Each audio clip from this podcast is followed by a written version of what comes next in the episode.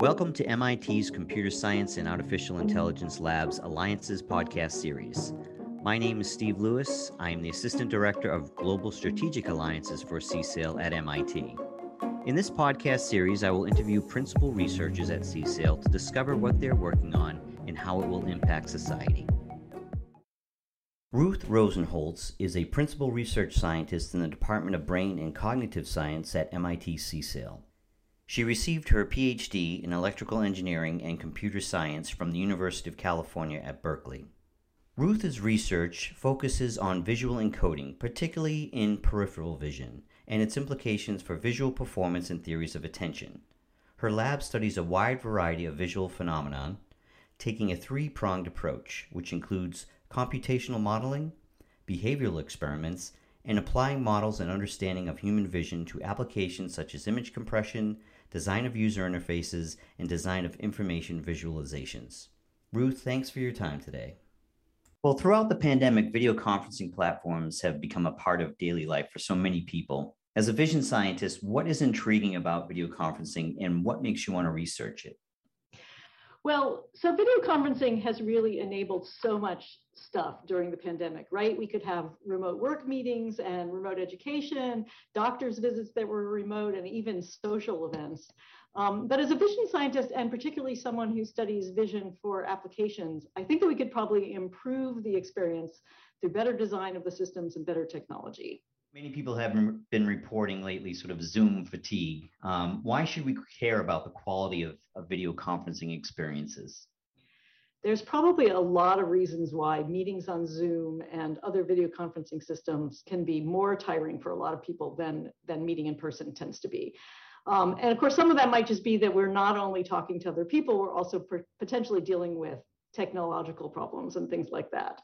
Um, but also, we as humans really evolved to deal with other people in person. Uh, and the video conferencing experience is different from dealing with people in person in a number of ways. And that can make it more challenging. And probably that is some of why it's more tiring. I see. So, what do you see as the biggest problems with video conferencing today?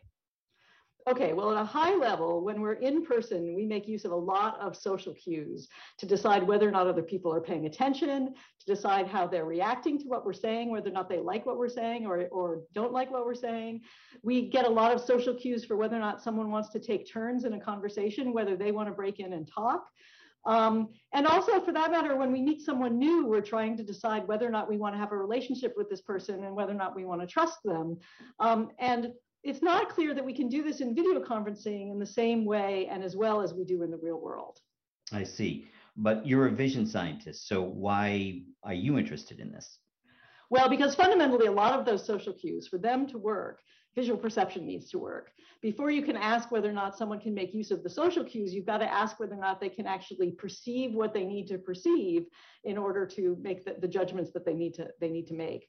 So we need to not only adequately perceive individuals, their facial expressions and what they're doing and so on, but also we need to be able to perceive groups of people as a whole. Uh, in, a, in, a, in a video conferencing, we're often faced with a lot of people's faces.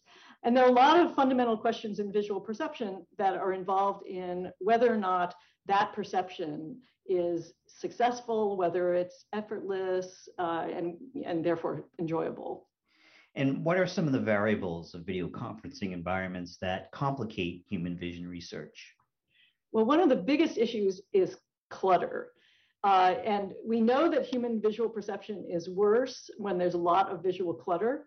And this is one of the main things that we study in my lab. And that clutter comes not just from having um, a lot of things in the display. We tend to think of clutter as like having too much stuff on our desk. And it's not just the number of things, um, it's also can come from variability in the display. So it's not just the number of people on the video conferencing call, it's variation in their appearance, in the backgrounds of their videos, in what direction they're facing uh, their heads, uh, in their facial expressions, in the way they're moving, and so on. That variability can make processing that scene uh, more difficult.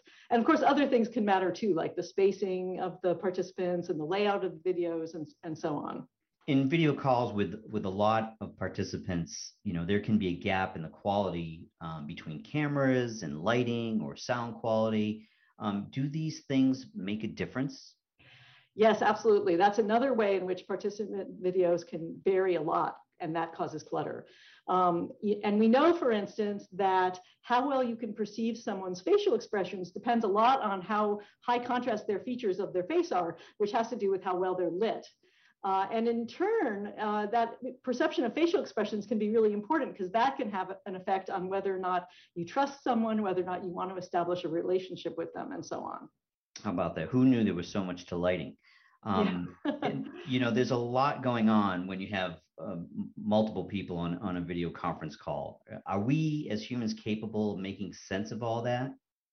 Yeah, interestingly enough, there's some previous work on this and the results are definitely hopeful. So we know, for instance, that, you know, perhaps it's not so surprising that we're very good at judging characteristics of a single face, like the facial expression. But turns out people are also good at judging properties of the whole set of faces. You can get sort of the average emotions, kind of like on average, are these people in the audience enjoying the, the talk or something like that? Um, you can get uh, a quick sense of the average direction people are facing and, and uh, things like that. Uh, and people can do that very quickly, relatively effort, effortlessly, even though there's lots of people to process. Um, however, that we need a lot more research on this sort of topic because um, this this issue of visual clutter is very important. Um, vision scientists tend to study these kind of questions in very homogeneous displays, I meaning you've got a lot of very similar faces. They're against a completely blank background. There's none of these sources of variability that I'm talking about. And a lot of what my lab does is try to extend our understanding of human vision to the kinds of variability that you see in the real world, or in real applications. Are, are, there any things people can do to improve their video conferencing experience that are supported by research? Well, unfortunately, there's not a lot that individuals can do on their own.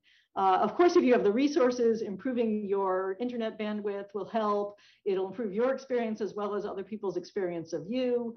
Um, similarly, making sure the camera has a good view of your face, lighting yourself well so that you're nice and well lit from the, the front and there's lots of good contrast on your face. That sort of stuff will all improve how people perceive you. Um, other than that, probably the best thing you could do is to not look at your own video. Uh, there have been some suggestions that seeing your own face is very distracting. You're spending part of your time thinking about how you look and what, how you're responding. Uh, and that could add to, to um, Zoom fatigue. Essentially, you're multitasking, and multitasking is, is tiring. Uh, but fundamentally, a lot of the issues require design changes and technological solutions, and they're not so much something an individual can implement. What are some of the ways this proposed research could benefit video conferencing applications? Well, video conferencing still seems like a pretty competitive space. And so I think the main benefit is that if companies can change their designs or their technology in a way that's inspired by things like human vision, people might enjoy using their product more and perhaps they'll even keep using it when we're not in a pandemic. Now, this question might seem a little strange, but is the use of video conferencing or can the use of video conferencing have an impact on climate change? Uh, so first of all, I should throw in the caveat that, of course, this is not my my uh, topic per se, um, but it does seem like that that is possible. Although the story is a bit mixed, so so it's fairly clear that video conferencing is sure a lot better than you know getting on a plane and flying to a meeting across the country or something like that. But it's not necessarily better for climate change than just heading into the local office.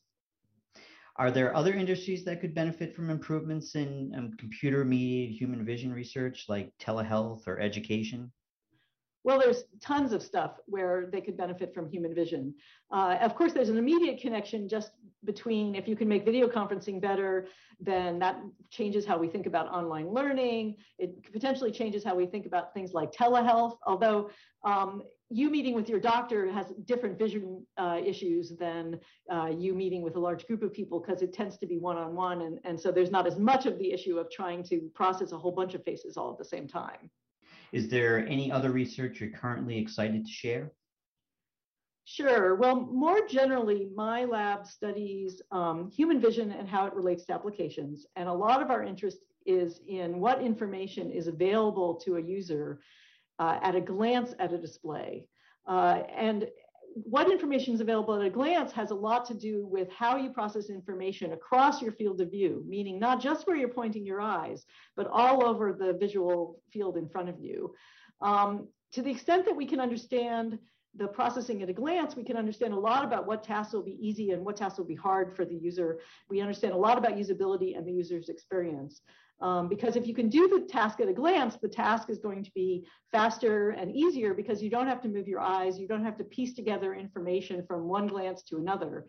In the last decade or so, my lab has made significant progress in understanding visual processing across the field of view and what you can see at a glance. And, and we're very excited to move some of that um, new basic science into applications and how to better design user interfaces and things like that based on what we know about human vision now. You know, you talked about sort of trust and building trust with with video. What makes people trust someone else? Like, is smiling beneficial? Uh, yeah, I think that the the knowledge about trust comes from a mix of psychology and probably the human computer interaction field, and um, you know, it's a variety of things, but some of it I, I say probably a fair amount of it is how well you can predict uh, someone else's responses. That has a lot to do with trust. Also, in um, human robot interaction, a lot of um, it has to do with prediction. It has to do how well you trust a robot, also. Um, and so it's um, whether someone's responding the way you think they should respond to you know the the situation that you're both facing uh, is a lot of how you decide whether or not you you trust another person. Great. Well, Ruth, thank you very much for your time today. We appreciate it. Thank you. Nice to talk to you.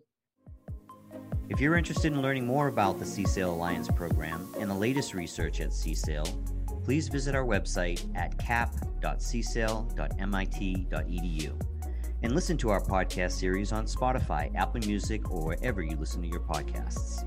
Tune in next month for a brand new edition of the CSAIL Alliance's podcast and stay ahead of the curve.